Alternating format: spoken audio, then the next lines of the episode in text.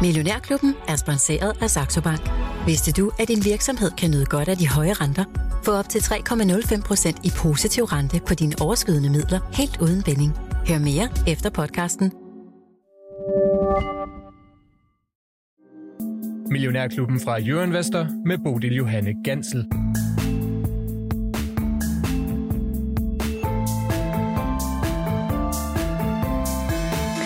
Er aktiedebat på programmet det næste lille times tid, og øh, du kan sætte dagsordenen, for vi svarer nemlig på spørgsmål her fredag i Millionærklubben. Lars Persson fra Aktierådet og Michael Friis Jørgensen fra H.C. Andersen Capital er i studiet. Godmorgen, I to herrer. Godmorgen. Godmorgen. Øh, lad os lige varme op med at se på øh, den grund, vi står på her, sådan en øh, frisk fredag morgen, og måske starte med et øh, historisk højdepunkt, som blev sat i USA i går. De amerikanske aktier, S&P 500, kom op over de 5.000. Lige knapperne op. 5.000,40 var vi lige op og, og runde. Øh, hvad, så, så lukker vi lidt øh, lavere. Vi lukker lige øh, 4.998, sådan lige under det. Michael, hvad siger det der om stemningen herude? Jamen altså, den er, den er god, det, men det har vi jo ikke rigtig været i tvivl om. Der er ikke rigtig været noget, der kan slå den ihjel, vel? Altså, vi har fået Ja, vi har måttet bakke meget af på, på, på, på vores forventninger om, at renter de skal kraftigt nedad, ikke? men heldigvis så er det jo modsvaret af, at den amerikanske økonomi buller derud af. Ikke? Altså, øh, jo overtager alle, overrasker alle, og det er jo ikke helt det der Goldilocks, det der er blød nok til det, vi kan få begge verdener, ikke? men det er nok ikke til, til aktiemarkedet. Ikke? Så, så stemningen er stærk. Regnskabssæson har været okay, har ikke nødvendigvis været brændstof, men det har været okay, øh, og så kunne stemningen jo ligesom fortsætte ind fra december, hvis det, det blev i hvert fald ikke den her blok her, ikke? Så, så de her 5.000, det kan være, Lars skal finde på noget teknisk, mm-hmm. du som journalist skal selvfølgelig skrive om, jeg har hørt Bloomberg her til morgen, ikke? de snakkede ikke om andet, men det er jo sådan et eller andet journalistisk, ikke? Det er jo sådan en følelse af, at der skal ligge et eller andet der. Altså, sådan fungerer aktiemarkedet jo ikke. Stiger, det ikke, stiger det estimaterne, jamen så stiger indtjeningen jo med. Falder estimaterne, så falder indtjeningen med.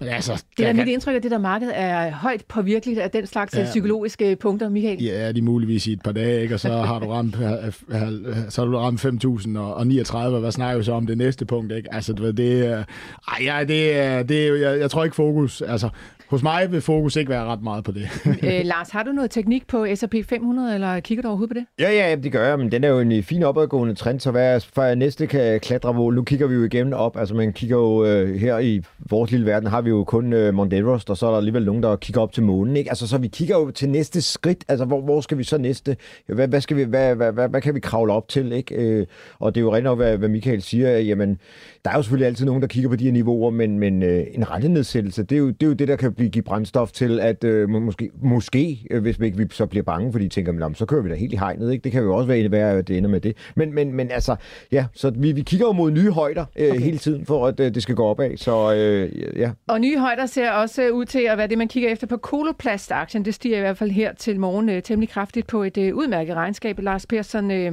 hvad tænker du om det?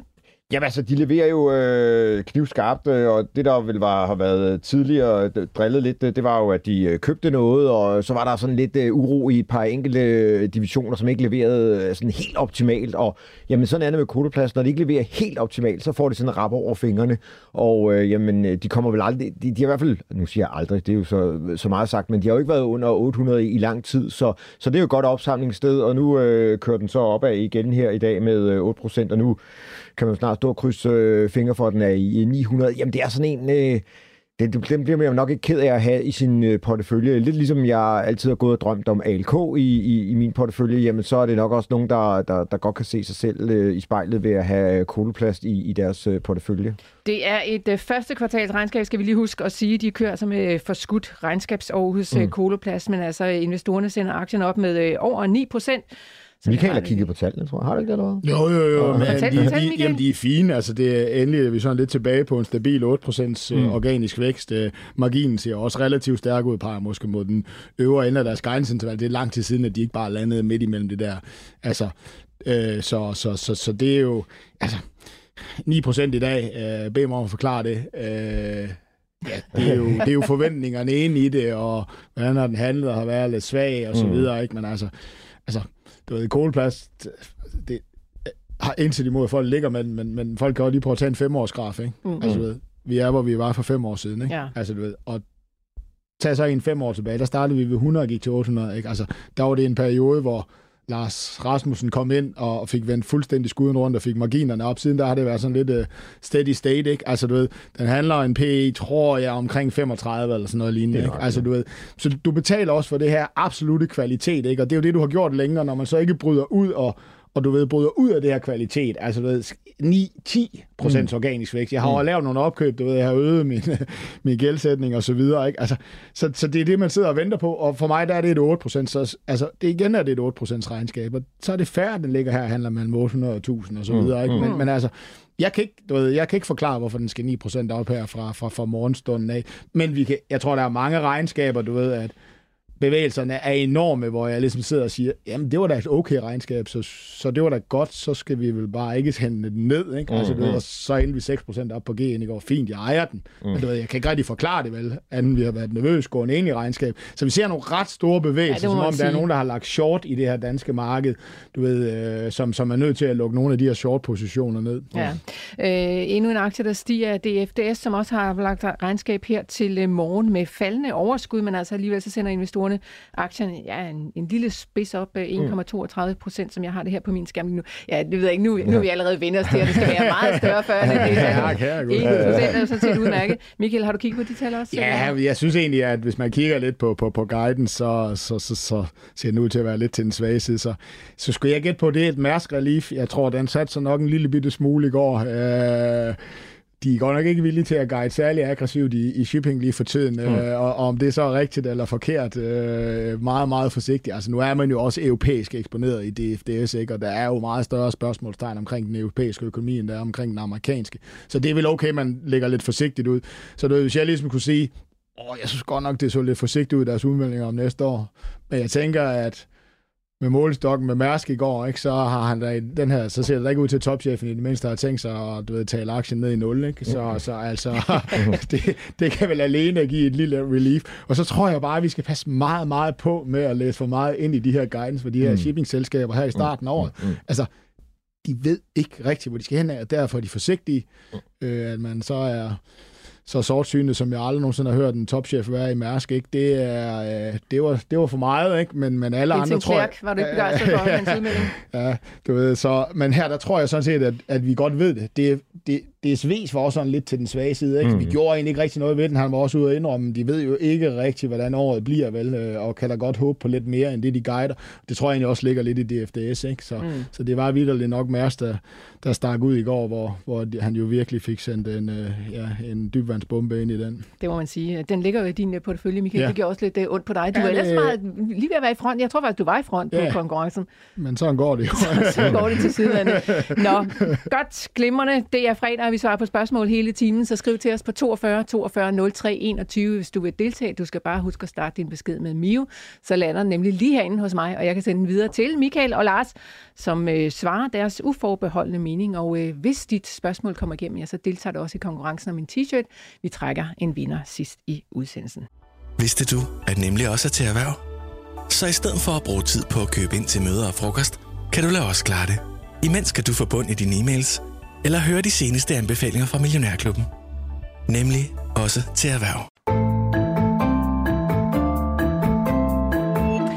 Søren har skrevet til os. Han skriver, Hej Millionærklub, så vidt jeg kan forstå, skal man eje en aktie ved lukketid den dag, den bliver offentlig, der bliver offentliggjort udbytte for at få del i det. Vil det sige, at alle dem, der solgte Mærsk i går, ikke får noget? Øhm, og ja, så kommer der lige spørgsmål nummer to. Lad os lige starte der, fordi noget af det sådan set rigtigt, Søren, noget af det sådan set ikke helt rigtigt. Mm. Øhm, hvornår skal man eje en aktie for at få del i udbytte, det her? Michael? Jamen altså, det skal du jo gøre på generalforsamlingsdagen, så det har ikke noget at gøre med, at det, det, det var et foreslået udbytte. Så det er en helt anden dato, man skal kigge efter. Er det, jeg tror nu, altså øh, selskabet vælger selv at sætte det, det er oftest ved generalsamling, så, så det er ikke korrekt. Du får udbytte, hvis du solgte med aktien i går. Mm. Altså det her, det var et foreslået udbytte, som skal godkendes på en ordinær generalforsamling, og derfor er det ofte på lukkedagen på generalforsamlingen, at du kan sige, at udbytte går fra, og det vil sige, dem, der ejede dem på den dag, vil lukke, får sit udbytte. Dem, der køber den næste dag, køber den med ikke udbytte. Mm. Så det er ikke den dag, som, hvor, hvor han hvor kan læse det i regnskabet, fordi det er kun foreslået udbytte. Ikke? Ja. Altså, vi kan ja. gå på generalforsamlingen, og så kan vi i, til Mærsk sige, at nej, vi vil skulle have 2.000, ikke? Mm. Øh, vi får, altså familien har nok lidt mere styrke der, ja, ja, end, vi, ja, ja. end jeg har som med mine tre Mærsk-aktier, ikke? Men, men, men, men det er bare lige for at forklare det. Det er på oftest på generalforsamlingsdagen. Jeg tror godt, man kan sætte andre datoer, men det vil oftest være på dagen for generalforsamlingen, hvor det bliver vedtaget dagen efter. Så han har fuldstændig ret. Der er sådan et skæringspunkt ved luk, men det vil ofte være på generalforsamlingsdagen. Okay, så dem, der solgte i går, De har får- ret til udbytte. Ja. De har Nej, ret. altså, de har nej, ikke ja, ret de, til nej, de har ikke ret De- til de- udbytte. Nej, nej, nej, nej, men, men de har ikke, du ved, det er dem, der købte dem, altså der var ikke nogen forskel i går. Der, der, der blev ikke gjort nogen forskel. Nej. Det, det ser man jo nogle gange, at når der kommer et regnskab, så om nogle Hvis de dage... solgte dem i går og køber dem igen i dag, så er det stadig ret til udbyttet, ikke? Ja. Det er det, der er point. Ja. Glimrende. Ja. Altså, det der med udbytte, Michael, vi talte faktisk lidt om det over morgenkaffen, ja. øh, om det er sådan en god idé at gå efter øh, dem, der øh, står på de her lister om at være nogen, der betaler store udbytter. Det var du ikke sådan så vild med. Nej, ej, det er jeg ikke tosset med, øh, fordi at, at det historien viser os, det er, at, at selskaber, der er i stand til at udbetale højere og højere udbytte igennem, altså igennem en længere periode, det er en god idé. Det viser, at de, de, laver, de leverer et mere afkast. Men bare fordi man leverer 6 procent, ikke? Altså, vi, vi, vi kommer sikkert ind på Bayer, der, der er sikkert et spørgsmål på den. Ikke? Jeg tror, de står til et direkte yield lige nu på 9 procent, men der er ikke nogen, der ved, om de faktisk kan udbetale det. De har ikke pengekassen til det. Mm. Så man skal passe meget på. Så, så det er mere det der med, at man skal faktisk se, hvem der er god til at, at øge det igennem tid, mere end at kigge efter 5 procent. Det lyder da rigtig attraktivt. Det første, man skal gøre, hvis man kigger på sådan en liste, det er i hvert fald lige gå ned og sige, betaler de mere end årets overskud ud? Så er det jo ikke sikkert, at man kan blive ved med at gøre det. Mm. Betaler man meget mere end sit cashflow ud, så begynder du at blive lidt teknisk, og derfor skal man passe på med at bruge sådan nogle lister. Så bare det, jeg advarer imod. Men udbytte aktier, jamen der har lige været et kæmpe studie nu. Det er en skide god idé at ligge i. Altså dem, der er gode til at udbetale udbytte, de giver højere afkast end det generelle aktiemarked over de sidste 50 år. Det har ikke været sådan de sidste 20 år, men de sidste 50 år. Så hvis man har en lidt længere tidshorisont, så er det noget, der tyder på, at det er en god idé. Så det er, ikke, det, er ikke, det er ikke en dårlig idé at kigge efter det her, men det er bare meget farligt. Sådan nogle lister bliver ofte lavet til her. Åh, den giver 7%. Åh, den giver 8%. Ja. Jamen, hvad giver den næste år? Og Lars skal sikkert komme med nogle eksempler på nogle aktier, hvor, hvor der har været et højt udbytte, og så øh, er der det ikke mere lige pludselig. Ja, ja, altså for eksempel en af dem, som vi har faktisk talt om her, også i en millionærklub, det er den der Core øh, Service Management, som jo er lidt ISS-agtig. Den har jo i mange år givet et stort udbytte, men nu her ved det seneste regnskab, så kom de ud og sagde, at de gav, gav mindre udbytte, fordi de kan jo godt se, at de kan ikke bare høvle hele pengekassen, øh, så står de med et gabende tomt hul og skal ud og lave noget gæld og alt det der. Det er ikke sjovt for tiden. Mm. Så det skal, man jo, det skal man jo observere, om det er nogen, der, der kører stille og roligt derudad, eller ja, der, det er nogen, der, der hopper op og ned en, en gang imellem. Ikke? Og så lige nu, så kommer vi ud af en periode, hvor, hvor, hvor virkeligheden har virkelig haft en interesse i at gældsætte sig og købe aktier tilbage og udbetale udbytte, fordi renten har været 0. Mm. Så du ved, du, du har været igennem en periode, så hvis du kigger lidt for kort tid, eller ikke går dybt nok i de her udbytteaktier, så kan du meget nemmere blive slydt, fordi vi har haft en 4-5 år, og det jo har været sindssygt attraktivt. Tag noget gæld, udbetal til din aktionær. Mm. Det er det bare ikke mere. Nej. Så det, nu er det sådan lidt den der med, at uh, vi skal se, hvem der har badebukser på, du ved, når bølgen, den kan, når, når badevandet kommer ind. Ikke? Så, så det, er en, fa- det, det er lidt farligere lige nu, end det har været længe, at, at prøve at satse på højt udbytte. Glimrende. Mads i Aarhus, han spørger bare hurtigt og direkte, som han skriver, hvornår skal ALK sælges? Ja, Lars? Aldrig. Aldrig. Aldrig. Okay, Nej, men de det er jo mere... Ej, det... Hvorfor? Kan, du, kan I sætte nogle ord på? Jamen, altså, nu er jeg jo bias. Jeg har den her millionærklub, og endelig er den jo begyndt at give mig et dejligt afkast. Øh, jamen, det, jeg synes bare, at deres produkter er så øh, interessante og unikke, og de er meget alene på det her område. Der er ikke lige nogen, der kommer og, øh, og, og spiser... Øh, jo, selvfølgelig er der nogen, der spiser noget meget andel, men de har i hvert fald nogle, nogle gode forretningsben øh, at stå på. Så, så det er derfor, jeg synes, den er unik og spændende. Og øh, i går kom der nogle nye forskningsresultater, som jeg glæder mig til at se, hvordan man kan bruge dem. Så ja, ja jeg synes, det er unikt. Ej, nu skal vi også nu skal vi jo være ordentlige. Alting har jo Ja, sin ja. pris, ikke? Jo, jo. Men, men, men du vil ligesom sige, jeg tror alle, du ved, ledelseshistorien, du, den, har du, den der du godt symboliseret med, hvad du tak. Har været igennem med den her aktie, ikke? Fordi man gik jo fra at være sådan en aktie, du ved, hvor alle kunne se potentiale i det, men man brugte også en masse penge på det, ikke? Øh, og det blev ligesom, når det så ikke længere rigtigt var historien, vel, så så vi, hvor langt ned den skulle falde. Ikke? Nu har vi jo en ny historie, hvor vi ligesom kan sige, at vi igen kan smage på den her historie, fordi den er ikke uhørt dyr. Du ved, hvis du bare kigger en lille bitte smule frem, fordi de ikke tjener nogen penge. Altså, det er den tidligere topchef mere satset på virkelig høj vækst, frem for at tjene penge. Ikke? Så du ligger et meget dejligere sted lige nu, og kan smage på den der langsigtede historie. Ikke? Øh, Og det er, jo, det er jo det her, den nye topchef fik vendt rundt med lige pludselig ved at fokusere en lille bitte smule mere på indtjening, frem for sindssygt høj vækst, kæmpe potentiale og så videre. Ikke? Så du ligger et relativt godt sted, men alting har jo sin pris. Ikke? Det er altså, klart. du, ved, det, er, det er jo ikke en billig aktie. Nej. Øh, men, men, men, men, men, men, men du ligger et godt sted lige nu, fordi okay. at historiefortællingen er rigtig i aktien. Ikke? Mm. Kort og klart uh, spørgsmål med kort og klart svar, sådan set også fra de to jer. godt, vi hopper en tur til Randers, hvor Torben han uh, skriver fra, han skriver, hvad sker der med Quantafuel? Jeg kan læse, at ejeren opkøber alle aktierne. Er det et fænomen eller en risiko, man skal holde øje med i selskaber, der har tabt meget af deres værdi? Michael, hvad sker der egentlig ja. i Quantafuel?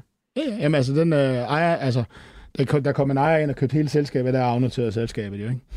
Og det var jo ikke til 70, den var behandlet, det var til 5, ikke? Altså, mm. så, så det er jo et fænomen, som du skal holde meget øje med. Det er jo, det er jo et fænomen på det danske First North-marked, hvor, hvor man ligesom kan sige, at hvis folk ikke gider handle aktierne, så afnoterer man dem, og så, så kan man sige, her, her blev man købt ud, men jo til en meget lav kurs, ikke? Men altså, de var også kikset. Altså mm. deres langsigtede planer, du ved, der, mm. de brændte flere penge af, de lykkedes ikke rigtigt. Du ved. Så, så det, var, det skal man selvfølgelig også i det der perspektiv. Så det er en risikoelement i aktier, der er faldet meget ned. Det er jo, det er jo altid det her med, at man siger, jamen jeg er jo langsigtet, du ved. Jeg, mm. Den her aktie, den er faldet 95 procent. Who cares? Nej, men hvis der kommer en og byder 100 procent op, ikke? Mm. sælger alle de andre det så, selvom jeg ikke vil. Mm. Og, og, og selskabet, det kan afnoteres ikke så er der, der nogen, der er glade, for de købte den efter faldet for 95% Jeg har stadig tabt 90 Mm. Så det er jo en kæmpe risikofaktor. Det er også derfor, at man siger, at selskaber er ikke ligeglade med deres aktiekurs, hvis de ikke skulle have en kapital. Jo, det er de. Men det kan de ikke være alligevel. Det er jo derfor, at man arbejder med IR og alle de her ting. Det er jo, at hvis du ikke holder en ordentlig aktiekurs, du ikke holder en ordentlig prissætning, så kan der jo komme nogen og købe dig. Mm. Altså, du ved, og det er jo så godt i nogle tilfælde. Andre tilfælde, når, når en aktie er faldet kraftigt ned, og markedet måske har overreageret og bliver ved med at overreagere i, i din optik, og du godt kan se fremtiden, så er det jo en risikofaktor, man skal, man skal lægge ind, ikke? At, man bliver, at der er nogen, der køber den af, sådan at du kommer aldrig tilbage igen, vel? Mm. Nej. Lars, øh, der er kommet et spørgsmål til dig om Boliden, mm. aktiebolaget. Ja. Øh, det er Jesper fra Nordsjælland, som øh, spørger, om bunden er ved at være der på Boliden AB. Jamen, øh, altså efter regnskabet i går, så var, øh, så var stemningen jo noget bedre. Den har været nede at teste de der 100, 270 øh, tre gange, og ikke rigtig brudt igennem, så øh, måske 265, hvis vi skal helt nøjagtigt. Så efter alt det her, og så den der historie om de grønne, øh, den grønne omstilling, og øh, vi mangler nogle råvarer, selvom det ikke rigtig stadigvæk slår sig igennem øh, på råvarepriserne, jamen så, så synes jeg, det er en, man skal købe, set i forhold til nogle af de andre øh, mineselskaber, og så, så er de gået bedre og haft et bedre afkast, fordi det, der var en stor brand op i boligen, så de har haft nogle problemer med ikke at kunne håndtere nogle af deres... Øh, materialer øh, system, så det, det er jo ved at blive bygget op igen, og derfor har de også øh, haft det lidt sværere. Så ja, det, det er en af dem der, der, der ligger bagefter, og jamen, bagefter alle de andre, som jo så egentlig også blevet ramt af, at råvarepriserne ikke, heller ikke rigtig er steget, men de ligger så alligevel lidt til foran øh, boligen. Så øh, det, det, den har fået øretæver på grund af branden, og så kan man samle den op. Så ja, jeg synes, man skal, skal købe nogle boligen, hvis man øh, står og mangler nogle råvarer, og vil gerne være i Norden.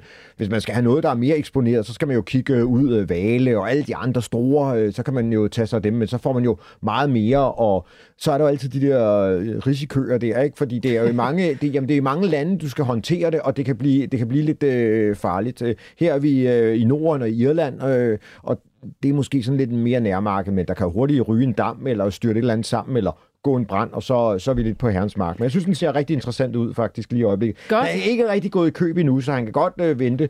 Du skal nok have den op omkring 2,95 eller sådan noget, før købsignalen rigtig dukker op, teknisk i hvert fald. Okay, men den er ved at være der i hvert fald, hvis øh, du kigger på dine var, Ja, og regnskabet kurver. var bedre, end, end hvad man sådan lige havde øh, troet med en 4% stigning. Ikke? Den var lidt højere under dagen, men så var der nogen, der lige tog lidt overkrydder af. Ja. Persson, øh, byder dine kurver så også noget bud på, hvor langt den så kan løbe, hvis man samler den op her om jamen, altså, i det her Jamen altså, kigger vi på de gamle toppe, så er det jo været op i sådan noget 420-460, men, men altså, øh, skal vi nu ikke bare lige se at få, få råvarepriserne bare en lille smule op? Det er jo det, der er udfordringen, det er, at råvarepriserne ligger sådan meget, meget øh, lavt. Øh, kover, nikkel, zink og alt, alt sammen. Der er ikke rigtig sket noget faktisk det sidste års tid i, i de der råvarepriser, og det, dem skal vi simpelthen have op for, for at det, det også smitter af på, øh, på dem, der, der hiver det op af jorden. Så, så det er lidt udfordringen. Nå. Jesper spørger også, om der er mere at hente i SARP.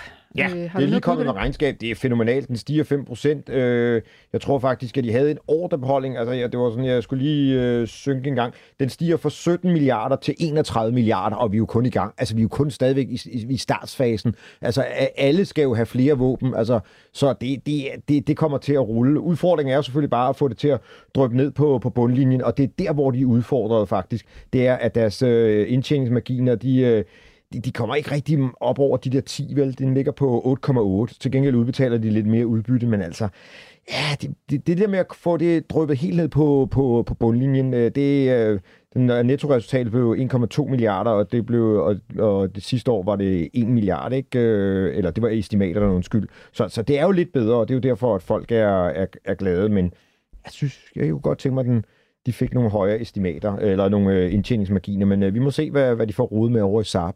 Men Michael, det er jo så med de der forsvarsaktier, det er jo kørt øh, rigtig meget allerede på de her historier om, at mm. øh, ja, nu skal vi alle sammen opruste, men øh, ikke desto mindre, så ser det ud som, som Lars er inde på, vi måske kun lige gå i gang. Hvad tænker du om det? Jamen, det er der jo noget, der tyder på, at vi kun lige er, fordi Europa er jo sådan set ikke gået i gang. Det er jo det, vi har lært af den seneste tids debat, ikke? Altså, du mm. og Putins uh, fremmarsch her, der, hvor han har fået sin egen industriproduktion op, så altså, jeg har jo sådan en general, en general som, jeg, som, som når folk spørger om det her, du ved, du ved, vi er ikke sindssygt elendige til at indregne langsigtede, du ved, øh, forventninger, ikke? Altså, mm. Du ved, det, kan, det, det, det, det er rigtig, rigtig svært, du ved. Vi gør det lynhurtigt, og så tænker vi, ej, nu er der ikke mere at komme efter, fordi, og det kan også godt være, hvis du ved, det er noget, der sådan fader ud, øh, nogle af de der mindre trends og så videre, men de der trends, der er dem, dem altså, det, det, det, det er jo helt umuligt at indregne noget, øh, du ved, øh, og vi, vi som regel, som regel så, så tager vi fejl, når vi tror, at, at, du ved, at noget er blevet indregnet, du ved, på sådan nogle af sådan nogle lange trends, og det tror jeg egentlig, der ligger her. Og det er jo fordi, man skal forstå, at løfter du vækstforventningerne en 2, 3, 4 procent, altså, du ved, øh, og gør det over 10 år, så det er jo en enorm værdi forøgelse, der ligger ude i enden, som folk slet ikke kan drømme om. Altså, det er jo det her med renters rente, øh, og derfor er det utrolig svært at, at indregne de her lange trends. Så, så det vil jeg være påpasselig med, altså, du ved, øh, og, og være bange for. Men altså, det er jo, øh, spørgsmålet er jo, at, at jeg synes altid, at forsvarsindustrien har haft det der problem, at de har svært ved at få det ned på bundlinjen mm. også i de her, du ved, om, om du ved, fordi det kommer jo meget i de store klumper. Altså, du ved, det er jo, når, du, når du har den her stabile industriproduktion, så er det jo så sindssygt meget nemmere, du ved, at planlægge fremtiden. Jeg skal ikke lave nogle invester- jeg kan lave nogle investeringer stille og roligt og øge min toplinje. Ikke? Og det er måske det, som der stadigvæk plager forsvarsindustrien. Men, men jo længere sådan en trend bliver, jo meget mere kommer indtjeningen jo op, fordi nu begynder man at kan planlægge. Nu begynder man ikke at skal åbne en fabrik, lukke en fabrik, åbne en fabrik, lukke en fabrik. Ikke? Øh, og, og det er måske der, man ofte lader sig overraske i sådan nogle trends der, det er jo, at når man først får stabilitet ind i noget, der måske har været lidt bumpy, så øges indtjeningsgraden måske også meget. Og hvis man så får det sammen med noget toplinjevækst, jamen så er vi sindssygt dårlige til at indregne det på den korte bane. Vi, vi har simpelthen ikke, du ved, fantasien til at gøre det. Michael, har du selv nogle uh, forsvarsaktier? Ja, jeg har jo en visio. Altså, du ved, det kan man jo altid diskutere, ikke? Øh, og den har der heller ikke kørt alt for godt her på det seneste, men altså, du ved, det, de den, laver sådan nogle headset De laver til headsets, høre, hørebeskyttelse, ikke? Og ja. det, er, det er lidt ud fra en betragtning. Jeg, jeg, jeg, kan jo, jeg kan jo, altså, de sidste de, den sidste måneds tid går det jo virkelig op for os, at du ved, Putin har indstillet en krigsøkonomi, han kan importere for Iran og for Syd Nordkorea, og vi er slet ikke kommet i gang i EU. Vi sidder og nosser rundt som altid. Ikke? Altså sidder og snakker om det, og slet ikke kommet i gang endnu. Ikke? Ja. Og den går ikke mere. Vel? Altså, Nej. du ved, så, så ja, det, det er, øh, ja, det, okay. jeg tror, det er en fin sektor at ligge i. Øh, jeg har, og når jeg står og siger det her, hvordan kan jeg så ikke købe aktier? Ikke? Fordi jeg kan mm. godt se, at vi har brug for at gøre det. Der, der er jeg stadigvæk sådan lidt, at våbenaktier har jeg aldrig rigtig været. Når du siger, at alle skal have våben, jeg skal altså ikke have nogen. Okay, okay, okay. okay. Ej, og, og, jeg, jeg, jeg, jeg, står her og ligner en idiot hver gang, når jeg står og siger, vi, det er okay at have våbenaktier nu, øh, og jeg kan ikke få mig selv til at gøre det. Men en Visio, øh, du ved, der, der tænker jeg hørebeskyttelse til soldater. soldater ja, ja. Det øh, og det, også lidt af Det er sådan, det er. Øh, okay. Det er det, jeg ejer i den. Og, og så er Kongsberg-gruppen også lige kommet. Nu kan jeg ikke lige finde deres ordrebeholdning, men den stiger også, og de udbetaler faktisk ekstraordinære udbytte, og det går også øh, helt fantastisk. Der er også lige, de har også lige købt øh, missil, der er Norge har købt nogle missilsystemer for dem og sådan noget. Så, så he, hele den der, det, det, det, det, det kører altså på øh, høje navler, og øh, hvis man går ind på deres hjemmeside, hjemmeside og ser, hvor mange øh, medarbejdere de søger de her forsvar, så er det alle lange lister af folk, de, de søger. Så det, det, det er nok et sted, hvor hvis man ikke vidste, hvad man skulle lave, så øh, kunne man da i hvert fald øh, søge derind. Huha. Det er fredag i Millionærklubben. Jeg har besøg af Michael Friis Jørgensen og Lars Persson. Du kan også være med. Du kan skrive til os på 42 42 03 21. Husk at starte din besked med Mio, hvis du altså har et eller andet investeringsspørgsmål. Ja, så er det bare med at komme til tasterne. Og Michael, du havde selvfølgelig helt ret. Vi kan ikke øh, komme uden om øh, fredag i Millionærklub med dig, uden at vi skal tale bajer. Mm. For Anton for Aarhus, han har skrevet til os, tak for et dejligt program. Jeg købte bajer for en måneds tid siden. Den er siden fortsat ned. Er der en mening i at holde fast, eller skal den bare skibes afsted? Ja, han har også et andet spørgsmål, men det kan vi lige tage bagefter. Hvad siger du, Michael? Jamen, sådan, sådan som man formulerer spørgsmålet, så tror jeg, han skal have skibet den afsted. Fordi at, altså, han har købt den, fordi den er falden, du ved, øh, og ikke fordi han har, har lyst til meget smerte. Øh, og det er, jo, det er jo et år, hvor han kommer til at køre en grønthøster ind igennem en tysk virksomhed. Det må vi se, om det går godt, ikke? Men, men det skal jo ske, ikke? Altså, det er jo, jeg tror, vi snakker jeg tror, du ved, når man benchmarker den, så er det nok 20 procent eller sådan noget lignende, de har flere folk end, øh, end andre, ikke? Øh, og det bliver grimt, ikke? Øh, dividenden, vi stod her og snakkede om, nu tror jeg endda, jeg nævnte det. Jeg Bayer holder fast, fordi de er en dividendeaktie. De har investorer, der skal have dividender. Jeg kan simpelthen ikke se det. Og tre, så vil man ligesom sige, at næsten uanset godt, hvad han kommer med, så er deres amerikanske US-strategi inden for deres øh, retssager, de er jo fuldstændig blevet skudt til borg med de sidste øh, tab her. Det vil sige, den strategi, som man havde lagt om at, at, at prøve at vinde nogle sager, og dermed tvinge det her forlig igennem til de cirka de her 15 milliarder dollar, den har lige fået et skud for borgen. Så du ved, han begynder at gøre noget godt, de begynder at tjene lidt flere penge, og der vil bare stå folk over på den anden side og råbe, jamen, øh, skal det være 20 milliarder, skal det være 25 milliarder dollar, det der, det der ikke. Så det er en utrolig svær aktie. Så hvis han ikke har købt aktien, fordi han på en eller anden måde synes, at det er rigtig interessant, at han har landbrugskemi, noget farma, kan han lykkes med at splitte den? Det kan han ikke nu, han tjener for lidt penge, han har indrømt det, han kan ikke splitte det ud, han har for stor gæld, Skattemæssigt kan det åbenbart ikke lade sig gøre at splitte den der ud. Vi havde Kenview i går, som var en mulig køber, som ikke klarer sig særlig godt, den store Johnson Johnson inden for, for håndkøbsmedicin. Det er en rigtig spændende aktie, og der kan godt være nogle udfald, hvor han lykkes med nogle ting, hvor der er et rigtig stor opside her, men det bliver rigtig problematisk. Så hvis han har købt den, fordi han har set grafen, og ikke, ikke de her ting, og ikke rigtig ved, hvorfor han ejer den, så er det nok en selv lige nu. For jeg tror, det næste, det bliver, at han skærer dividenden. Det bliver, altså, han, de har vedholden, de blev spurgt 28 gange på sidste telekonference. Jamen, hvorfor fastholder I dividenden? I kan jo ikke fastholde dividenden, og siger de, jo, det gør vi. Altså, men efter de har tabt den her retssag, sidste retssag, og må lægge en anden strategi i USA, og med den gæld, de har, så kan jeg simpelthen ikke se, at de, de ikke er nødt til at scrappe deres uh, dividende, og det tror jeg bliver ret slemt på den korte bane. Hvorfor sælger du så ikke dine egne aktier, Michael? De ligger Jamen det er jo fordi, jeg kan godt sådan se, uh, du ved, det er lidt længere perspektiv. Jeg kan godt se, at jeg, jeg, jeg, jeg har haft rigtig mange du ved, jeg har siddet på frontrækken, ikke? Altså, hvis du kunne forestille dig til sådan en basketballkamp, så sad jeg nede blandt de der tv-stjerner der, der sad helt lidt Nu sidder jeg oppe på bagrækken. Ja. Men jeg er, ikke, jeg er ikke gået ud af hallen. Jeg sidder oppe på bagrækken.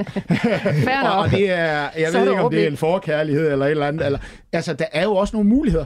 Men når han stiller, altså, grunden til, at jeg siger det sådan, hvis han, hvis han står og siger, det der, det lyder spændende, godt, så lad os tage kampen i år. Ikke? Mm. Uh, men hvis han sidder og kigger på en kursgraf og falder meget tilbage og så videre, og ikke, du ved, uh, er helt med på, at Øj, det bliver svært over. Og det at køre en grønthøster igennem en tysk virksomhed, det kommer ikke til at ske uden sværslag vel, med Nej. fagforeninger osv. Så er det måske ikke aktien at ligge i. Okay, øh, Anton, vi tolker lidt på den måde, du havde stillet dit spørgsmål. Jeg håber, du kan bruge det til noget. Anton, han vil også gerne have, at vi lige kigger lidt på Hyundai, eller hvordan man nu udtaler det, altså sydkoreanske biler, H-Y U-N-D-A-I, uh. Hyundai. Jeg ved ikke, hvad I siger, men øh, det er sådan set også lige meget. Jeg tror godt, I ved, hvad jeg mener. Det er yeah. både biler, men jeg vel egentlig, er det ikke et konglomerat? Der er også noget med noget shipping og alt muligt andet. Kæmpe, kæmpe selskab derudfra. Øh, Persson, har du den øh, fremme? Nej, det er, ikke, det er ikke rigtig en, jeg følger, men altså, jeg synes jo, at bilindustrien, hvis, øh, nu, hvis man skal tage inden for bilindustrien i hvert fald, så, så bliver det jo altså, race to the bottom. Altså, det, det nu Tesla sætter, sænker priserne, og Ja, ja, ja, med, med mindre, at øh, de har nogle andre, andre smadret gode ben, jeg er ikke inde i selskabet, så, så kan det være, at man skal blive der, men åh, de der bilfirmaer, har en ellers tak. Jeg, jeg, jeg, jeg kører udenom, det må jeg sige. Altså. Glimrende. Ja, så, så skal det være lastvogn, altså måske, ja. Så lad os øh, køre over til Østerbro, hvor Clara hun sidder. Hun er en pige på 19 år, skriver hun, som lige har købt sin første Matas-aktie. Fedt, klar. Bare dejligt, du kommer i gang med at investere. Øh, jeg har også kigget på amerikanske aktier, skriver når jeg overvejer at købe Adobe, da jeg til daglig bruger flere af deres programmer og forstår, hvad de laver. Hvad tænker Millionærklubben om den aktie? Michael, Adobe? Jamen Eller altså, det er jo en af de store AI-venner, og hvorfor er det det? Forstår jeg deres teknologi? Nu sidder hun selv og arbejder med den, så jeg tror selv, hun kan se en forandring. Ikke? Var i gamle dage, der, der tog det en en dag at lave et, en, en, en fed grafisk præsentation. Ikke? Nu kan du skrive ind i Adobe at uh, bede om at lave den, ikke? og så skal paven lige have en rød, en rød uh, hvad den hedder, den der Moncler-jakke på, mm, mm, ikke? Så, så gør den det ikke. Altså, Den var og, nu og nu kommer er svaret, du ved, er der andre, der konkurrerer med dem, og, og, og dem, de, dem, de måtte opgive og opkøbe, det er virkelig nogen, der byder dem hæserne. Nu kan jeg ikke lige huske det, men det var jo virkelig, det var jo den der, men det er jo igen den her Microsoft-tankegang. Det er mastodonten. Når du har så sindssygt mange kunder, og hele tiden bliver ved med at udbrede en AI-forbedring ind i en arbejdsproces, som kræver, som virkelig kan løftes af AI. Det har vi allerede set med nogle af deres første. Jeg, jeg sidder ikke Copilot, jeg kan ikke lige huske, den, øh, hvad deres version hedder. Så kan du jo sige, at hver gang der sker noget inkremental, hver gang at der er et eller andet, så kan Adobe, de har simpelthen sådan en kæmpe kundebase at gå ud og charge en lille bit mere på. Mm. Så hvis vi er helt sikre på, at AI det bliver stort, hvilket vi nok er, så skal du have de her selskaber, der bare kan sprede ud på en kundebase. Og derfor er Adobe absolut ikke en billig aktie længere, øh, men det er sandsynligvis en AI-venner, så, så sammen med Microsoft, fordi de har de her baser, så det er absolut et sted, og det er jo et skide godt sted at starte som investor. Mm. Jeg kan godt lide Matas, jeg kan godt lide deres kundeklub. Jeg ved, om det ikke er en god idé at købe. Jeg synes faktisk, at Adobe er rigtig smart, og hvis hun sidder og arbejder med det til dagligt, så tror jeg, hun, så har hun sikkert set en meget, meget stor inkremental forbedring i forhold til de her AI, og hvad det kan, og hvad det sænker hendes arbejdstid. Mm. Og det er vel derfor, hun sidder og tænker, det der, det må være det. Og ud fra en betragtning af, hvor mange kunder de har, de kan, de kan mo- monitorere det her på, monitorize det her på, ja, så tror jeg ikke, det er nogen dårlig idé. Glimrende. Steffen, han vil gerne høre, Lars, hvornår du har tænkt dig at sælge din øh, hø autoliners. Yes. Øh, Har du et øh, kursmål? Øh, nej, Ja, nu arbejder vi heller ikke så meget med Nej, kursmål jo, jo, det gør jeg nogle gange derhjemme i, i mit øh, firma, men, men her, der, der, er der skal vi jo bare have vredet så meget øh, juice ud af, af selskaber. Jeg har jo solgt øh, første portion øh, ved, ved årsskiftet, øh, men nu røg den jo op med øh, 14 procent i går øh, på et øh, perfekt regnskab. Ja, lad, lad os se, hvor, hvor, hvor højt det kan gå øh, yderligere. Det kan også godt være, at vi snart skal tage over og krydre den af, men altså, trenden er i hvert fald med mig, så jeg, jeg bliver lidt endnu. Øh, det må jeg sige. Jeg kan se, at Gram falder lidt tilbage i dag med, øh, med 3 procent, men øh, ja, det er jo også nogle gange, når de, de alle sammen kravlede højt op. Øh, 31 procent i afkast i år er hø, så ja, vi, vi skal se, om vi kan vride mere ud af den karklud, tænker jeg. Ja. du grådig nu, ja, det skal man jo også en gang imellem øh, gøre. Ja, priserne er jo altså på fragt er jo sindssygt høje. Jeg, jeg, jeg kan stadigvæk ikke helt forklare. Jeg, jeg er med på, at der ikke er rigtig er noget. Der er mangel på kapacitet, og det er en historie, der længe har kørt. Men altså, vi står ikke ved at have bilaktier, Mm. fordi at vi ved sgu ikke rigtigt, om Kina skal importere så mange ind i Europa, om der kommer 12, og hvordan den der konkurrence bliver der. Mm. Altså, jeg er, ikke, jeg er ikke helt sikker på, at jeg forstår. Jeg forstår godt, at når der mangler kapacitet inden for shipping, så er det dejligt. Mærsk skulle også tjene 30 milliarder, nu skal de tjene øh, en dollar, nu skal de tjene 0. Mm. Men altså, øh, jeg er ikke helt sikker på, at jeg forstår, hvordan vi binder historien omkring bilindustrien sammen med øh, det. Og jeg forstår det godt, men kortsigtet, at der mangler kapacitet på de der øh, autoliners der. Så. Men øh, momentum er jo momentum, så det er Ja. vel svært at bestride imod. Præcis. Ja. Vi vil være Paul Erik, han har været tidligere op øh, her til morgen. Der har han simpelthen trykket på købsknappen. Han har købt for 10.000 kroner i Taiwan Semiconductors lige præcis øh, altså denne morgen. Hvad synes I om det, spørger han? Michael?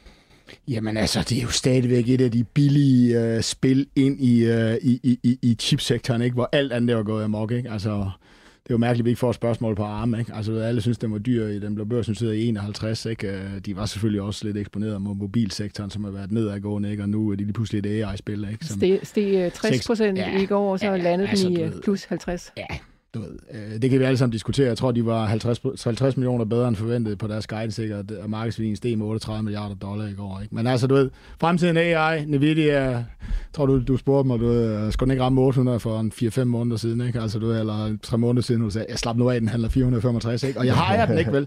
Men, men det er bare momentum lige nu. Mm, mm. Og i TMC, der køber du dig det mindst ind et eller andet sted, og du kommer til at ride med på den her bølge. Ikke? Altså, du ved, øh, fordi det er dem, der skal producere dem. det er dem, der skal producere dem i alle fabrikkerne rundt omkring i, i hele verden til, til en rimelig prissætning. Så du ved, det var, det var nok den, jeg kunne overveje i den her sektor, for jeg synes, alt er, altså, det er ved at være der, hvor jeg aner ikke, hvornår den knækker. Ikke? Altså på et eller andet tidspunkt, så er vi jo færdige med at investere i den her AI-infrastruktur. Så er der også nogen, der skal begynde at sælge noget software, hvor vi rent faktisk bruger den. Det er ikke den fase, vi er i lige nu. Det kan det godt være, at investeringerne går en lille bitte smule ned her i, og skal de her datacenter bygge op. Og jeg aner ikke, om det sker i år, næste år osv., hvor, hvor, hvor meget man kan sælge. Men der er TMC, der er et rigtig stadigvæk et godt bud. Ikke? Altså, jeg, går, jeg går gået et spadstykke dybere længere ned og taget ASML. Ikke? Altså, du ved, som man laver maskinerne til, til det der, ikke? Endnu mere bredt ud, ikke? Endnu mere sikker på, at uanset hvem det er, der vinder, så, øh, så skal de nok øh, komme med op, ikke? Altså, så det er jo, hvor man gerne vil ligge henne, og du ved, altså, jeg jeg kan godt lide at tage det der bet, og så må man ligesom sige, ja, er der, er der risiko på geopolitisk og Taiwan? Ja, det er der, og det er jo derfor, du får den billig. Så det skal du jo selv vurdere med dig selv, om du, hvor stor risiko du ser det her. Men altså, jeg begynder at kigge lidt ind i de her chip-aktier her og tænke, Ja, okay. Nu kan vi godt se, hvad det er, der foregår. Ikke? Altså, det der arme er, et ekstremt eksempel. Ikke? Ja, altså, Michael, vil du ikke uh, tage lidt profit hjem, hvis du havde siddet med sådan en aktie, og så steg den lige 60 procent? Og altså, nu den synes jeg jo allerede, den var dyr 51, så jeg sidder ikke ja. med den. altså, det, det, er jo, det er jo det, eller, det, ja, det er jo det dårlige svar, ikke? fordi at, uh, så har man lige gået glip af 60 procent. Jo, men altså, der er også noget med en lock-up-periode, der udløber ja, i næste måned. Det er sandsynligt være softbank, men man skal de ud og sælge den, ikke? Så øh, ja, men altså, det er, det her, det er, det er, jamen altså, der er jo ikke nogen, der ved, hvor lang tid det her det kan fortsætte, men der er jo ingen tvivl om, at det kører i sådan nogle cykler, hvor du kan sige, at det er chipproducenterne lige nu, der lever godt af den her AI-bølge, fordi det er det, vi er i gang med at investere i. På et eller andet tidspunkt, så når vi et eller andet level, hvor vi også skal begynde at bruge det her. Så hvis softwareproducenterne ikke begynder at få solgt nogle produkter til os, skal det, så holder de op på et eller andet tidspunkt med at tro, at, de, at vi skal have verdens, øh, at hele verden skal være stopfoder med datacenter med AI. Ikke? Altså, du ved, og alligevel vil det nok være der, at du ved, måske væksten begynder at ligge, ikke? Altså sådan vil det være, ikke? Og, og,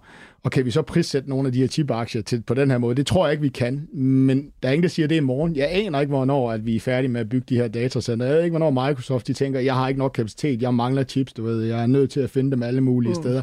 I don't have an idea. Jeg ved bare, at det er sådan, vi tænker lige nu og prissætter det, ikke? Og det, derfor jeg kan godt lide, jeg kan godt lide den tankegang, at måske have købt dem, i stedet for, hvis du vil ind i chips, fordi chips er helt sikkert godt sted at ligge. Jeg, ligger i, jeg, jeg går bare et spadestik dybere ned mm. i SML, men den er også blevet for dyr. Altså, den er jeg begyndt at tage toppen af. Ikke? Okay, øh... fair nok. Vi hopper til Vejle, hvor øh, Michael Tranekær, han øh, har en lille position i Finnair. Mm. Så skriver han, øh, hvad er der egentlig sket med den? Ja, der, der sker jo ikke så meget. Udfordringen er jo, at øh, Finnair skal jo flyve hele vejen rundt om Rusland nu, øh, men, men egentlig har de klaret sig sådan øh, rimelig okay, så vidt jeg har set på, på tallene, men den er jo bunket ned. Jeg ved ikke, hvorfor den er nede i øh, 4 cent. Øh, det hedder det jo en euro, når, den øh, når det ikke er en hel euro, jo, men øh, altså, jamen igen, så har vi købt ind i en industri, hvor, øh, hvad er perspektivet? Det er, at øh, vi skal sælge en, et sæde så billigt som muligt, ikke? Øh, så Ja, øh, det, det er nok en, en, en lang trawler. Altså en af dem, der har bare har klaret sig bare lidt godt, det er jo øh, Norwegian, øh, hvis vi skal tage sådan, øh, der, der kom ud af, af hele corona-hypen og alt det der. Øh, og jeg ved ikke engang, de, de, de klarer sig jo øh, nogenlunde og har haft en opadgående tendens og har stjålet en masse kunder igen. Øh, så, så ja, altså Finnair, mm, det, det, det, det er svært, og nu læste jeg lige i går, at de der Visair, Visair øh, øh skærer nogle ruter, jeg tror øh, i, i Danmark, og Ryanair skærer også nogle ruter, selvom man står øh, med en sommer, hvor at, øh, der er jo allerede, hvis, hvis du spørger TUI, aldrig været så store bookninger, så jeg, jeg ved ikke, hvad Finnair skal gøre for at flyve højt igen, men øh, ja, øh, det, det er nok det forkerte selskab, igen sådan et, et nationalt selskab, øh, hvor det, det er svært at, at få pengene helt ned på bundlinjen. Michael, hvordan ligger luftfart i din øh, mave for tiden? Det ligger ikke særlig godt. Mm. Øh, Finder er det et dejligt selskab. Jeg har fløjet med det. Vi har jo vi har finske deler af vores selskab, så du ved, men øh, det er det eneste, jeg kan sige. Jeg kan anbefale flyene. Okay. jeg er på, jeg kan ikke anbefale... Øh, Fair nok. Altså, øh, finsk økonomi har det jo sindssygt svært. Mm. Altså, du ved, det er, altså, hvis vi snakker om, at øh, Rusland er lige i vores baghave. Ej, det er den ikke. Men det er den altså i deres. Øh, mm. Så finsk økonomi har det relativt skidt. Finsk aktiemarked har også haft det relativt skidt. Yep. Øh, det er jo sådan noget, der påvirker et, et selskab, som har base ud af, af, af det her land. Øh, og som du selv siger, jeg tror, at de har skulle ændre meget af deres rute og så videre. Mm. Hvis den handler dernede, så er der jo nogen, der må spekulere lidt i noget øh, SAS-agtigt. Så og den tror jeg, man skal sætte sig noget bedre ind i mig og Lars, hvis du her. Men vi kan, jeg kan anbefale, de, de er punktlige, de er dejlige fly. ja, ja. det er en god ting. Helsinki Lufthavn, den er, også, øh, den er også fin at komme igennem. Ja. tak øh, for det, Michael. Øh, Lene Christensen i Rønde, hun vil gerne have panelets syn på BWLPG, som er faldet markant siden nytår. Hvad er udsigterne? Skal jeg overveje at sælge med et mindre tab, spørger hun altså. Lars, øh, du er ved at tage den op, kan jeg se. Ja, ja, ja. Altså, ja, men øh, det, det, er jo, det er jo en af der, hvor så når, når øh, det så knækker, ligesom vi så i det snoren på et tidspunkt, og så, så, så ryger det jo ned, og så skal det lige pludselig handles til nogle andre priser. Spørgsmålet er jo, om, om vi har været vi har været for, for glade og for hypet, og det er måske det. Så jamen, øh, væksten i raterne ser jo ikke i fremtiden ud til at være, som den har, det har været historisk. Så, så det, det er jo det, det, der bliver afspejlet i kursen i øjeblikket. Vi kommer ned på nogle, nogle lidt mere normale niveauer. Så øh, kan hun leve med det? Øh, spørgsmålet er selvfølgelig, hvor meget upside der er på, på den korte bane, men spørgsmålet er selvfølgelig, om hun er langsigtet, så hun lægger det ind under hovedpuden, eller hun siger, prøv jeg gider ikke have en aktie, hvor der står minus et eller andet. Øh, jeg går ud og finder noget andet, øh, eller ja, jeg venter lige og ser. det, det, det er sådan lidt, ja, ja hvad, skulle, hvad vil jeg gøre? altså, salgsignalerne kom allerede ved, ved årsskiftet faktisk, og spørgsmålet er jo selvfølgelig, om, om man reagerer på dem, eller om man så nu sidder og tager, øh, tager tabet. Det, ja, det, det, det er sådan lidt det, det, det er lidt... Så hvad vil du gøre? Ja, hvad vil jeg gøre? Øh, jeg tror nok, jeg vil blive lidt. Altså, jeg, hvis jeg okay. skal se, hvad jeg har gjort hjemme i mig, selv, øh, så blev jeg i, i Norden. Det var jo så lidt kedeligt oven på den øh, gok i nøden, den fandt. Men jeg, jeg, det er jo stadigvæk et positivt afkast, jeg har. Hun har så et negativt afkast, ikke? Men til gengæld så betaler de jo også nogle høje udbytter. Det, det talte vi jo om før. Kan man jo proppe pengene i noget andet, øh, eller ja, gøre nogle andre ting med dem, ikke? Så øh, ja, jeg vil, jeg, jeg vil nok... Hvis jeg var helt personligt, vil jeg nok blive, selvom, øh, fordi trenden er ikke den korte trend er brudt, men den lange, hvis du tager den helt tilbage fra øh, 22, så, så hænger den stadigvæk fast i sådan lidt opadgående. Så, okay, ja, ja. men øh, du tager chancen, kan ja, jeg? Ja, ja, det gør jeg. Ja. Godt, uh, Thomas Besser Rasmussen har skrevet til os, jeg er rimelig ny investor, og jeg har lidt kig på Coinbase Global, men uh, skal jeg købe den amerikanske eller den tyske, og hvad synes panelet om selskabet? Michael, uh, Coinbase, vi er noget kryptoplatform, er det noget, ja, du kigger kryptoplatform. Jamen altså, det er jo det er en, det er en svær aktie lige nu, for den ligger mellem to brydningsverdener den bliver brugt som en, du ved, øh, en, øh, alle de her ETF'er, Coinbase har jo været rigtig, rigtig eksponeret mod, at vi handlede krypto, og, og det trods alt var en af de lidt mere sikre platformer at, at, at gøre det på, ikke? Så du ved, så den, den er jo meget korreleret med krypto, og den er også kørt op med det der. Nu står vi jo i det her skib, skisme, at vi behøver ikke nødvendigvis eje krypto, selvom vi kan eje det via en, eller undskyld, en uh, bitcoin selvfølgelig, via en ETF, de køber så også Coinbase, fordi Coinbase har også det, der hedder en wholesale-forretning. Så, så spørgsmålet er, hvor meget forsvinder ud af mig og dig, der sidder og handler her og køber ETF'er, fordi det er nemmere, og hvor meget kommer de til at ligge i handel, og hvordan bliver indtjening her. Så det er lidt et brydningsfelt. Det andet brydningsfelt, det er jo, for, for bitcoin, og du ved, for de løftet resten af det der af, af kryptospace med, så bliver Ethereum øh, godkendt, du ved, som, en, som det her, og vi får en, en ny bølge ind i den, øh, ligesom vi fik i bitcoin, jamen så ligger Coinbase jo rimelig stærkt. Det er jo en aktie, som er, som er sten rimelig kraftigt. Øh, så på de spørgsmål, så er det i, i min optik sådan lidt en, øh, altså det er en rigtig svær aktie lige nu, ikke? og jeg er ikke nødvendigvis sikker på, at den bliver lige så korreleret med, at hvis du tror på bitcoin eller på krypto, så kan du bare, bare købe Coinbase, øh, som, som det har været historisk set. Så, så du ved, nu har jeg givet ham lidt perspektiv, og uh, uh, da jeg ikke kan regne de, de her ting ud, så, så, så, så, så er det aldrig en aktie for mig, fordi at jeg er ikke klog nok til lige at finde ud af, hvordan de der ting, de kommer til at basere sig. Ikke? Og du ved, når jeg ikke er klog nok, så er jeg god nok til at holde mig væk fra ting, mm. øh, trods alt. Det, det er måske det, jeg har lært det mest af at være en garvet investor, det er, mm. når jeg ikke helt forstår det, så skal man som regel holde sig væk fra det. Jeg, jeg siger ikke, at det her det er, ikke er en mulighed, men jeg synes, der er nogle brydningsfelter lige nu, som man skal have nogle ret stærke holdninger til, hvad, hvad lige præcis sker for at nødvendigvis at købe den her aktie sådan ud fra en fundamental betragtning af, men altså, på en eller anden måde har den jo altid været korreleret med, med, med, med, med bitcoin, og bliver det måske også kortvarigt endnu, så hvis man tror, at det skal opad, så kan man muligvis godt købe den. Okay, glimrende. Øh, Kasper han skriver lige ind til os i forhold til snakken om BWLPG, at de snart skal noteres i USA. Har det en mente? Skriver han altså, kommer det til at gøre nogen forskel? Lars? Det, jeg synes ikke altid, de der dobbeltnoteringer gør den helt store øh, forskel. Det kan jo gøre, at et publikum, der ikke har kunne købe eller ikke ville købe, øh, fordi der var en øh, valutarisiko øh, på en eller anden måde, men øh, det, ja, så, så måske lidt. Øh, det kan vi da håbe på, at det, det hiver aktien lidt op. Øh, det, må vi, det må vi jo se på. Det kan man jo øh, holde øje med de næste stykke tid. Ja, og nogle gange er det også en af de der nyheder, som bliver sådan hypet en lille bitte smule, mm. og så fader det sådan ud. Øh, ja, ja, ja, ja så man kan, man kan jo ligesom sige, at, at når man sådan snakker om, nu skal jeg notere i USA og måske gå ud og markedsføre sig der, så kan det være en rigtig god idé. Hvis det er sådan, at du ved, hvis man er en teknologiaktie, så er det en sindssygt god idé, ikke? Fordi mm. amerikanerne forstår og er villige til at pris... Øh, jeg ved sgu ikke lige, hvor meget mere amerikanerne de interesserer sig for, for LPG-skib. Altså, du ved, det, det, altså den, den skal man i hvert fald lige have i mente, ikke? Ja. Altså, der hvor det er en god idé at rykke sig over, det er, hvor investorerne bedre forstår dig, og du ved, er villige til at prissætte ting højere. Og der er jeg nok lidt mere i tvivl om... Øh, jeg, jeg synes ikke, at øh, på Bloomberg eller du ved, nogle af Yahoo Finance, jeg har læst ret meget om de amerikanske LPG-skibe. Jeg synes, ah, jeg har læst meget om Tesla og sådan nogle ting. Ikke? Ja, ja. Så pas lige på med at have for høje forventninger, du ved, mm. når, det, når, når det ikke er et land, som har, altså man rykker det over. Ja, investorbasen udvides, men der skal jo også være en interesse derover. Det ved jeg ikke, hvor interesserede amerikanerne er lige i det her felt. Okay. Glimrende. Vi lader den ligge der, og så hopper vi til Thomas Købel i København, som, øh, som øh, roser dig, Michael. Du ved vist en del om cybersecurity, eller cybersikkerhed. Øh, hvad tænker du om Fortinet, altså den amerikanske aktie? Også på lang sigt. Øh, holder du øje med den, Michael? Ja, det gør jeg faktisk, for jeg synes faktisk, den er begyndt at blive sådan en af de, de lidt mere interessante. Ikke? Du ved, nu, jeg køber, jeg har jeg ligger kun med klumpen, ikke? altså som er cybersecurity ETF'en. Ikke? Øh, nu tog AI jo alt vind ud af, at det skulle være den store tema her. Hvad på, hedder den ETF? Kan du huske det? Ja, den hedder USpy, den hedder LOC, L-O-C-K. Den Okay. hedder, altså, der er så mange. Glimrende. Hvis du googler Og du har det, så... sammen, eller hvad? Nej, nej, jeg, jeg har to af dem, Okay. faktisk. Nå, men er du Nordnet, så er du nødt til at købe Loggen. Er du, har du Saxo, så er du nødt til at købe uh, Useby. okay. Altså, det, det er, der er så mange af dem. Omkostningerne er nogenlunde den samme. Eksponeringen er nogenlunde den samme.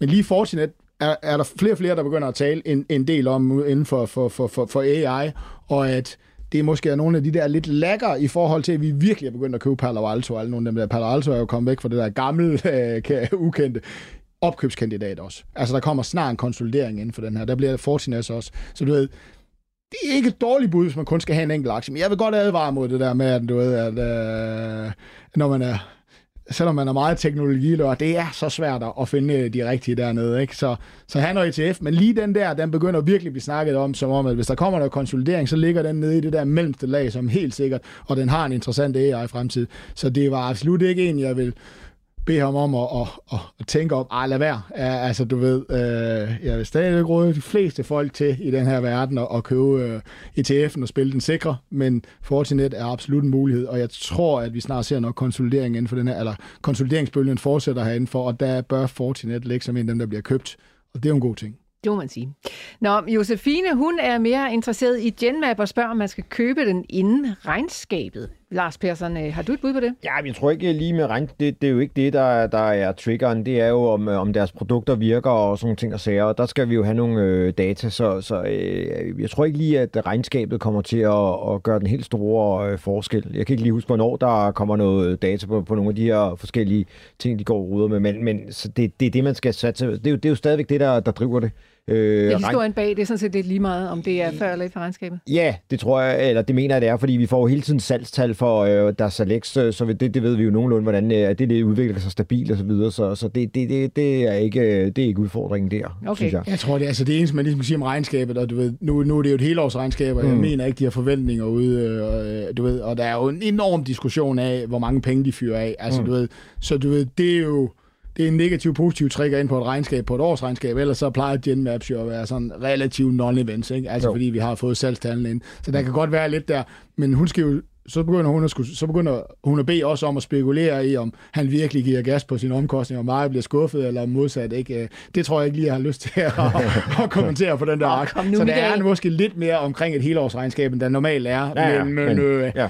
men, men, men det er jo nyhedsstrøm, der skal trække den her aktie op igen. Ikke? Mm. Men der kunne godt lige ligge lidt, hvor, hvor markedet enten er blevet alt, alt, alt for negativ, og, og det er de jo lige nu. Ikke? Mm. Altså, de mener, han brænder for mange penge af, og hans fremtidsudsigter ikke er så stærke, at han bør brænde så mange penge af lige nu. Ikke? Så, så du ved, det har han lyttet der, eller han være. Du ved, der kan godt ligge lidt omkring det her regnskab, men om jeg har en holdning til det? Nej. Glimrende. Karina Sønderholm, øh, hun spørger, om, øh, eller spørger, hvad I mener om den kinesiske bilaktie NIO. Michael, øh, holder du øje med den slags? Nej, jeg, har rigeligt alle bare at holde øje med i Kina. altså, øh, Okay, men så, så altså, og det, sagt det her, altså, du ved, jeg har en overordnet holdning om, at, at, at, at jeg tror, Elon Musk har fortalt verden, at, at, at, at, at, at hvis verden ikke passer på, så, øh, så findes der fire bilaktier om, om 10 år. Ikke? En af dem var sjov nok Tesla, og så der de tre kinesiske, hvor NIO var en af dem. Ikke? Okay. Altså, de er sindssygt stærke, men, men der er jo nogle kæmpe trusler på, at det lader vi nok næppe tillade. Så derfor kommer der nok store afgifter på, ikke? Mm. på de kinesiske biler. Hjemmemarkedet er også gået lidt i stå og så videre.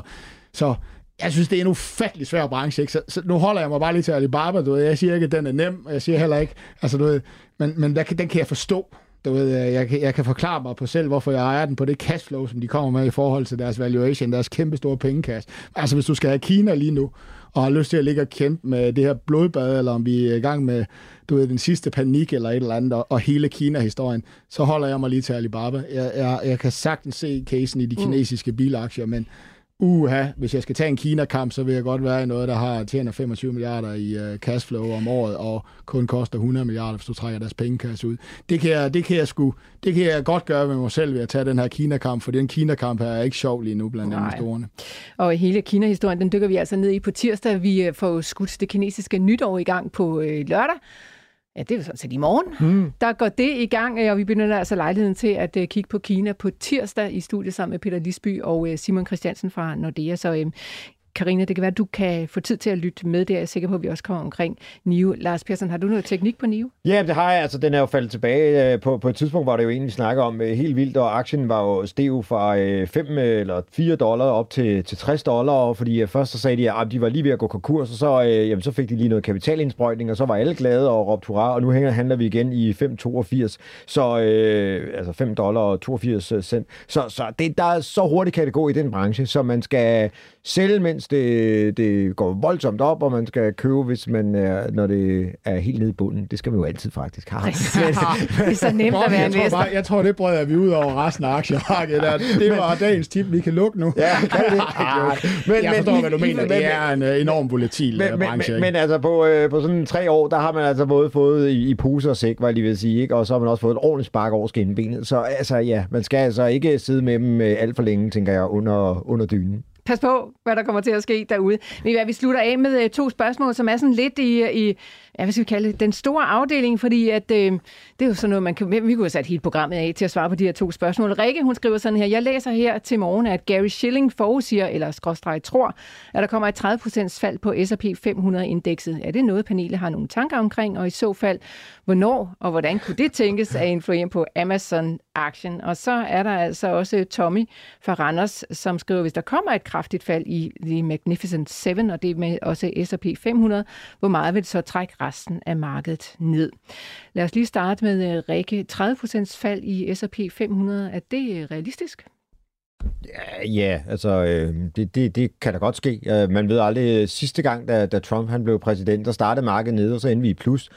Det kan være, at vi starter et plus denne her gang, og så falder vi øh, voldsomt ned. Det, det virker jo som om, det bliver kaos efter, øh, hvis han bliver præsident i hvert fald. Og spørgsmålet er selvfølgelig, om aktiemarkedet kan lide det. Det, det. det må vi se. Man ved det ikke. Det kan også være, at der sker nogle andre grimme ting, som man overhovedet ikke kan forudse. Nogle gange så, så måber man jo over, hvad der sker. Så øh, ja, øh, alt, alt kan ske i aktiemarkedet. Og spørgsmålet er, hvor længe man, men hvornår er hvornår. Ikke? Altså, det, vi har jo set store fald øh, i, i, i forvejen. Ikke? Så øh, ja, man kan jo, man kan jo sige, at det, det kommer, men spørgsmålet er, hvornår. Ikke? Ja, præcis. Det er let nok, det er let nok at smide altså, den slags ud af 30 altså, nu er, fald, altså, øh, du ved, jeg kunne også skrive en artikel, så sige 40, ikke? Altså, man skal ja. nødt til at se på hans argumenter.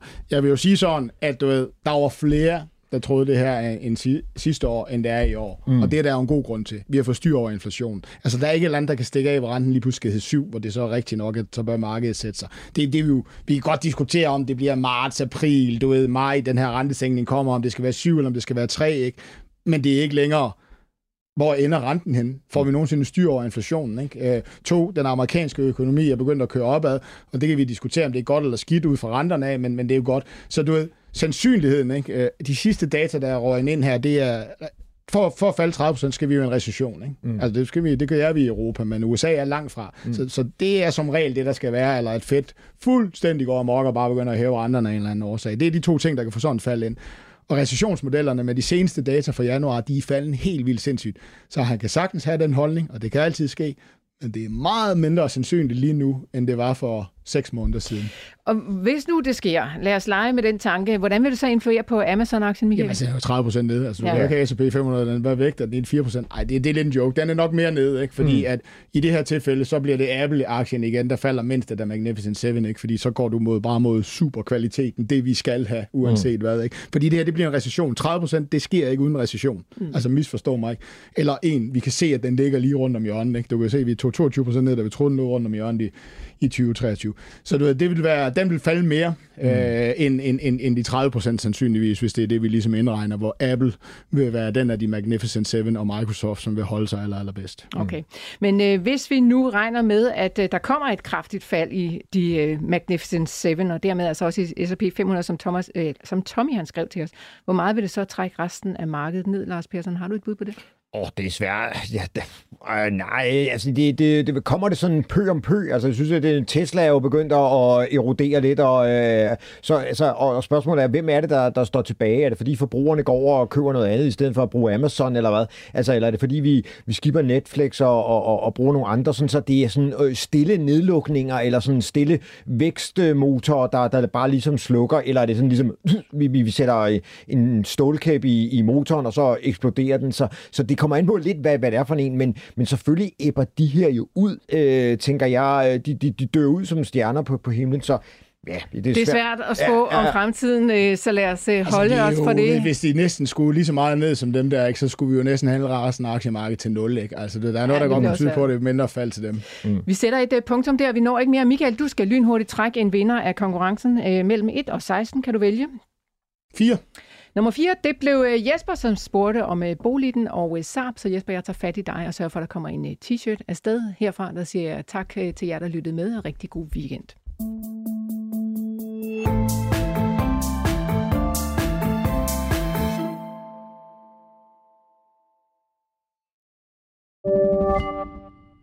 Millionærklubben var sponsoreret af Saxo Bank. Gør det godt i din virksomhed?